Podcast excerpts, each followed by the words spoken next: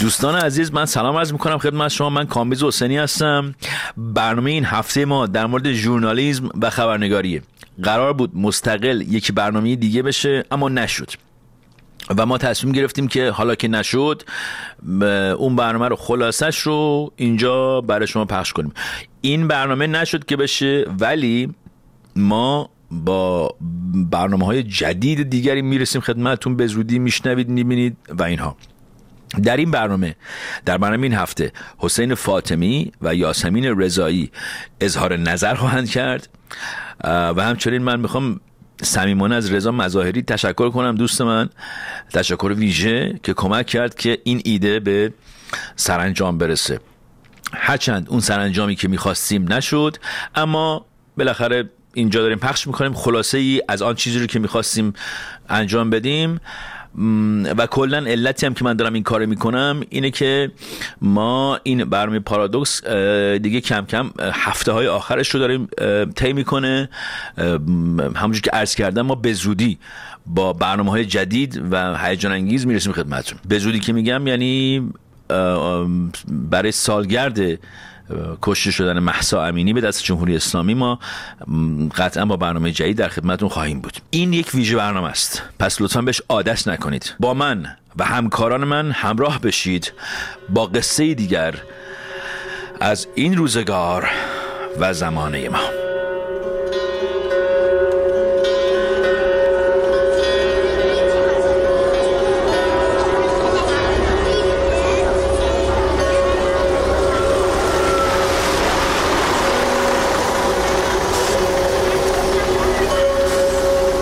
قبل از مراسم صبحگاهی سر صبح زمستون وایستاد جلوی در دبستان هور اتوبوس قرمز و عجیب با آرم کانون پرورشی کودکان و نوجوانان. روش نوشته بود کتابخونه سیار.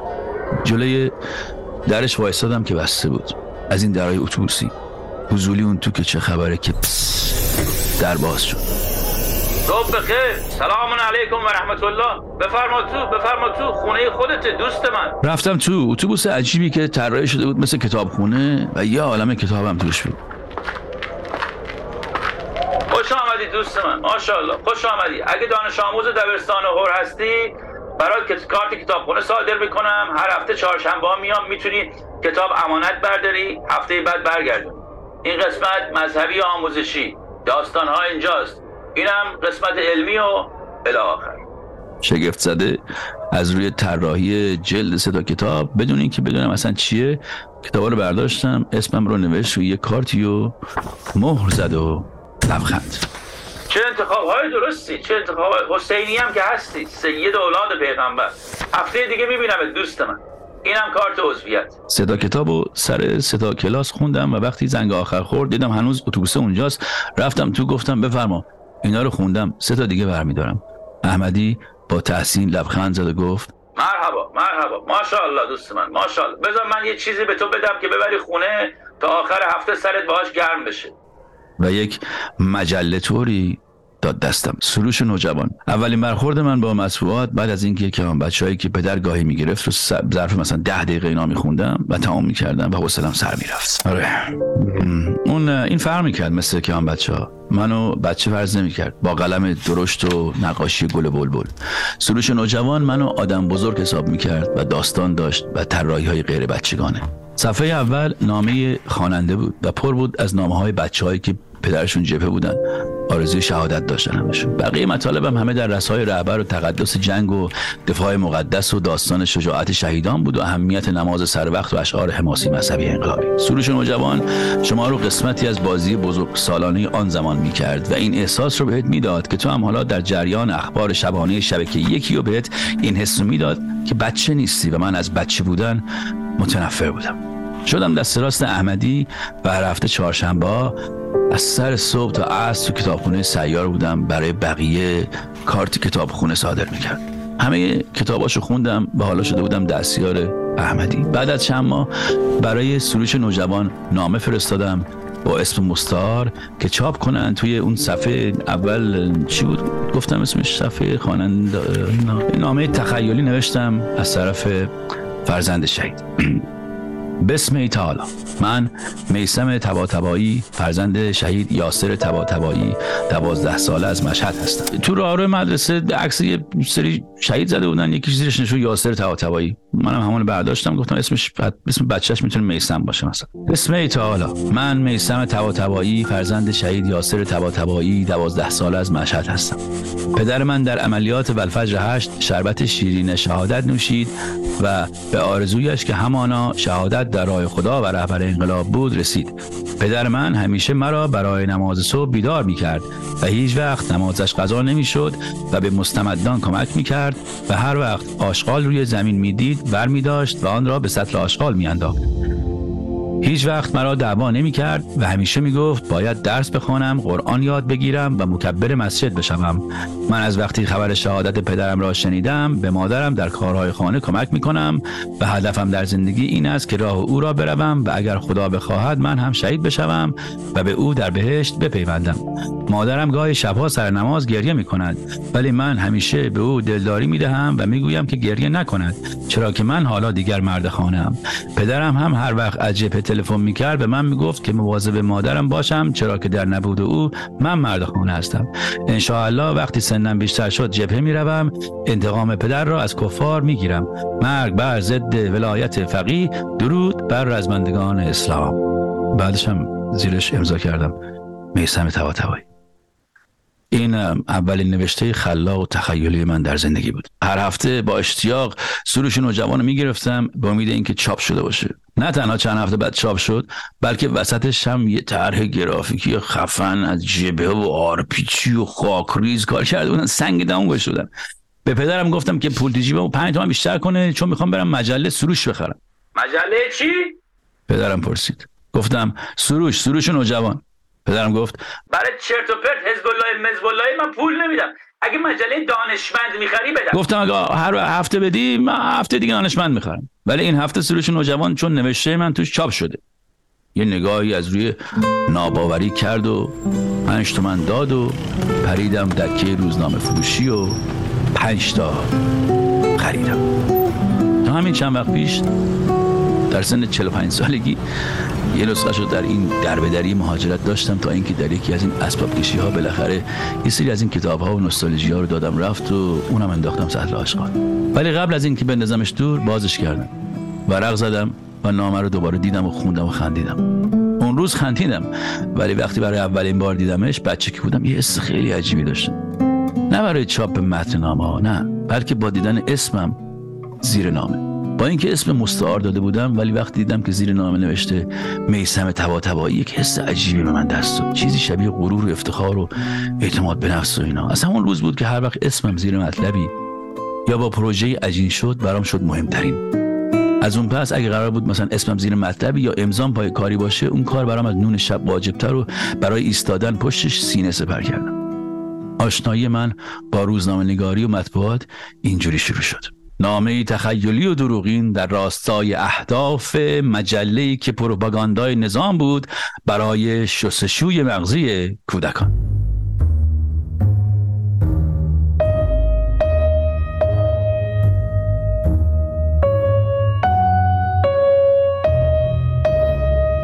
بعدها معتاد مطبوعات شدم. دانستنی دانشمند فکایون گل آقا دنیا ورزش. کیان ورزشی؟ سند حمل و نقل. کیان گردون دنیا سخن. بخارا کیهان فرنگی. زن روز روزنامه مثلا اطلاعات توس قدس خاوران. بعدها جامعه دو خردادی ها. همه رو می‌گرفتم. حتی اگه وقت خوندن نداشتم ولی می‌گرفتم. اون صفحه فرهنگ و هنر رو اسکن می‌کردم میخوندم بقیه رو مینداختم دور.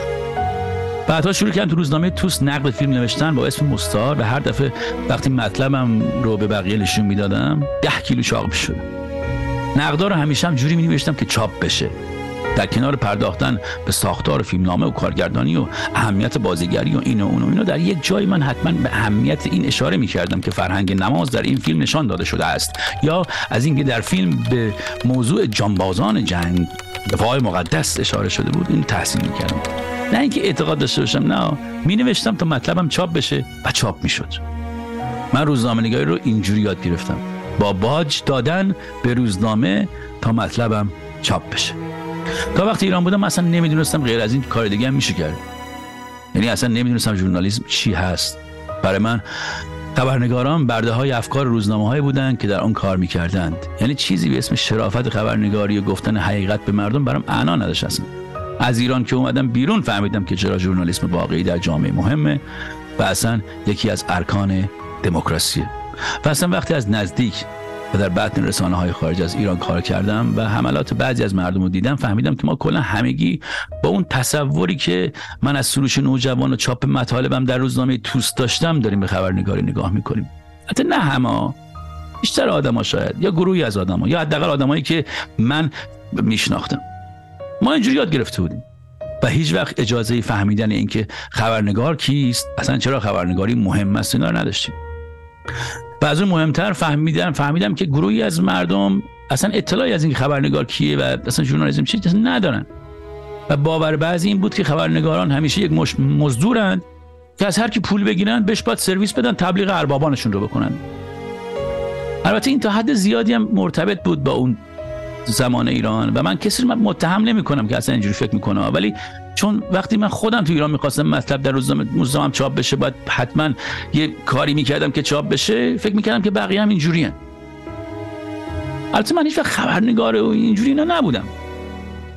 بعدها فهمیدم که ما خبرنگار با شرف که به خاطر کارشون هزینه از زندگیشون دادن کم نداشتیم و نداریم. من وقتی ایران بودم ولی فکر می‌کردم که شاید مردم ایران تلقیشون از ژورنالیسم همون باشه که من فکر می‌کنم. جمهوری اسلامی هم داشت که حقیقت روزنامه نگاری رو مخفی کنه و آموزش داده نشه به ملت. اصلا در جریان چیزی به اسم شرافت خبرنگاری نیست جمهوری اسلامی و همیشه روزنامه نگاری از دید اونها اون چه که بوده شاید همون مزدوری برای پول قدرت بوده.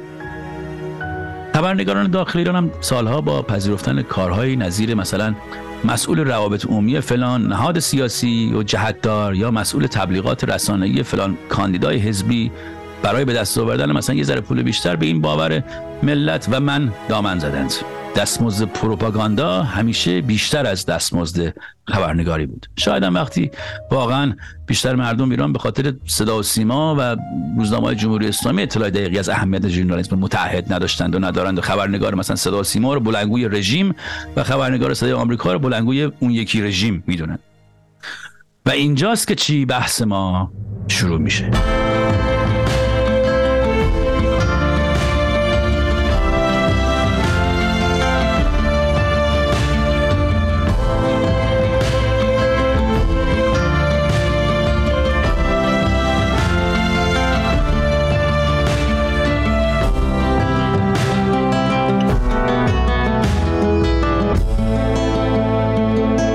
به مهمانان برنامه خوش آمدید به این داستان. خب اولا به اینکه چی فکر کردین راجع به یاسمین جان شما از شما شروع می‌کنیم. چی فکر کردی راجع به این داستانی که شنیدین؟ من فکر کنم که خیلی جالب بود که هم نشون می‌داد یه جورایی همه ما بخشی از کودکیمون وقتی که با رسانه و مطبوعات در ارتباط بودیم نمی‌شده که با پروپاگاندای در واقع جمهوری اسلامی interaction نداشته باشیم یا باهاش برخورد و هممون.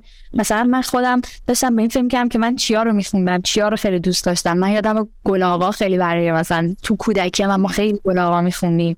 دوست بود دو چرخه بود سه چرخه بود. و بعد وقتی که تو از سروش صحبت کردی من یاد چلچراغ افتادم. و همه این ها یه جورایی اون وامی که می‌گفتی اون باجی که می‌دادی رو مجبور بودن بدن حتی اگه عقیدشون باهاش دقیقا یکسان نبود. این چیزی بود که به ذهن من رسید و اینکه هممون این واقعا برخورد و مواجهه رو داشتیم با مطبوعاتی که باید این باج رو بدن. خب حسین جان شما چی فکر می‌کنه عزیزم؟ فردای براندازی در روز صفر ژورنالیسم در ایران چگونه است نظر تو؟ به نظر من خب ببینید بعد از تو بعد هر انقلابی یه, یه نسلی به, به وجود میاد که اون نسل یه نسل خیلی پرکاری میشه و پر تأثیر گذاری میشه و توی کل دنیا دیده میشه. برای همینم توی خیلی از انقلابایی که مثلا ما بیایم ببینیم به جورنالیزمش مستندسازش عکاس خبریش تو اون تایم ها انقدر تأثیر گذار دنیا میشه یه چند تا یه جوری چند تا لایه میندازه پوست اندازی می‌کنه. من مطمئنم که بعد از تا تو همین الانش واقعیتشون پوست اندازی تو انقلاب زن زندگی آزادی نشد دلایلش رو بهتون میگم. ولی بعد اتفاق براندازی من اون اون اون دارم تصویرایی که توی سی چهل سال اخیره که توی ایران باید گرفته می‌شد و نشده رو دارم می‌بینم. یعنی یهو فکر می‌کنم که جامعه جورنالیزم خبری دنیا رو نسل جدید ایران با این تکنولوژی ها با این اتفاقا می‌تونه سورپرایز کنه. و اینم بگم که خب به هر حال عکاسی خبری و فوتو ژورنالیسم ایران توی منطقه خب حرف بر گفتن داره در حالی که در بسته ترین کشور دنیا هست. یعنی شما فکر کنید به این نسلی که اینقدر توی دنیا روش حساب می‌کنن. اگه یه ذره فضا باز شه چجوری می‌تونه دنیا رو شکر کنه با دیتایی که میفرسته و جنبش انقلابی زن زندگی آزادی یه چیزش خیلی جالب بود. اونم این بود که شهروند جورنالیزم شهروند جورنالیزم کاور کرد. ببین یه یه انقلابیه که انقلاب ما تا خاورمیانه انقلاب زنونه نداشتیم. توی خاورمیانه انقلاب انقلابی به این جوونی نداشتیم و توی خاورمیانه انقلاب ما نداشتیم. یه جنبش انقلاب بگیم شاید بهتره که تمام آدمایی که تو خیابون باشن خودشون تاریخشون رو به تصویر بشکشن نشون بدن. ببین رسانه ها توی ایران توی این جنبش پلتفرمی بودن که فقط پخش کردن تولید نکردن. شما می‌تونین به من نشون بدین که تو 130 روزی که صبح تا شب خیابون آدما بودن چی تولید شد؟ کامبسیت چی.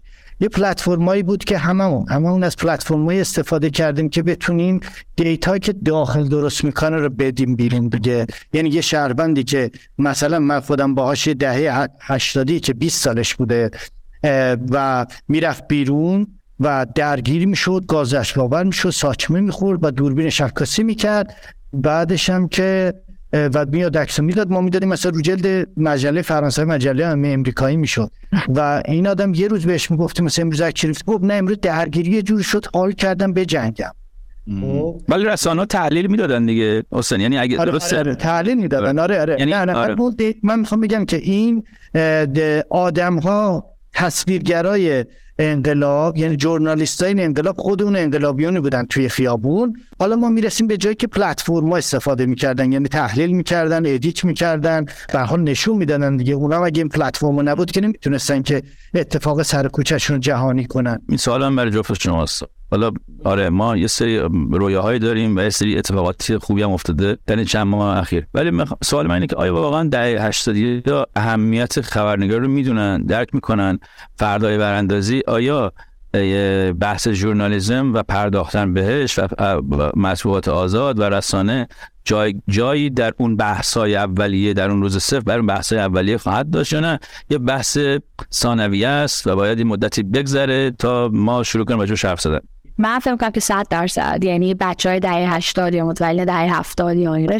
اهمیت خبرگزاری رو قطعا درک می‌کنن ولی حالا این آخه یک حس غیر عدم اعتماد هست نسبت به رسانه ها عدم اعتماد به این هایی هست که الان وجود دارن.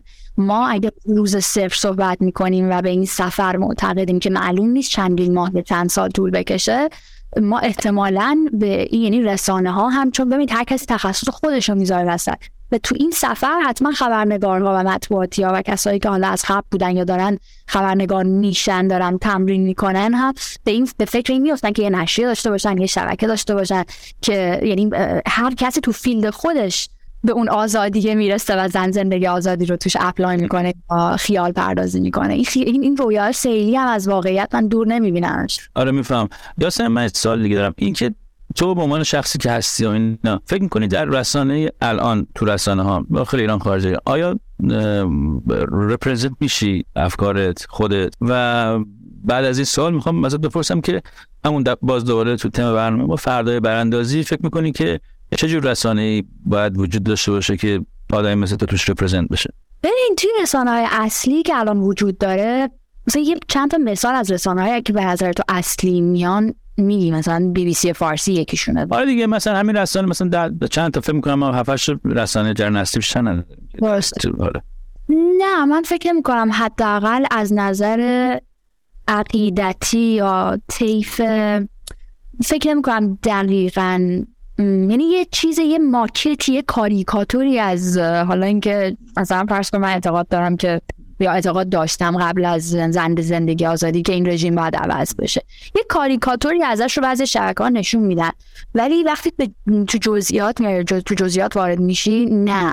من فکر نمی کنم که می‌تونم صدای خودم رو پیدا کنم الان اگر دنبال می‌کنم واقعا برای کنجکاوی و به خاطر به خاطر اینکه می‌خوام بدونم به خاطر کارم دنبال می‌کنم. ولی می‌دونم که خیلی دیگه دنبال نمی‌کنن و اخبارشون دارن از شبکه اجتماعی می‌گیرن و بحث ها اجتماعی می‌خونن. اینو راجع به های دهه 70 60 ده دهه 70 و 80 با اطمینان دارم می‌بینم و اطمینان دارم میگم که حالا این رسانه ایدال تو فردا انقلاب بشه ایران رسانه ایدال تو چه رسانه ای باید چه چی باشه که تو قبول یعنی خوشت بیاد قبول داشته باشی بگی آره اینه. با یه چیزی به ذهنم میاد و شاید این خیلی معنی کلی داشته باشه ولی برای من خیلی مهمه. اونم که دایورس باشه.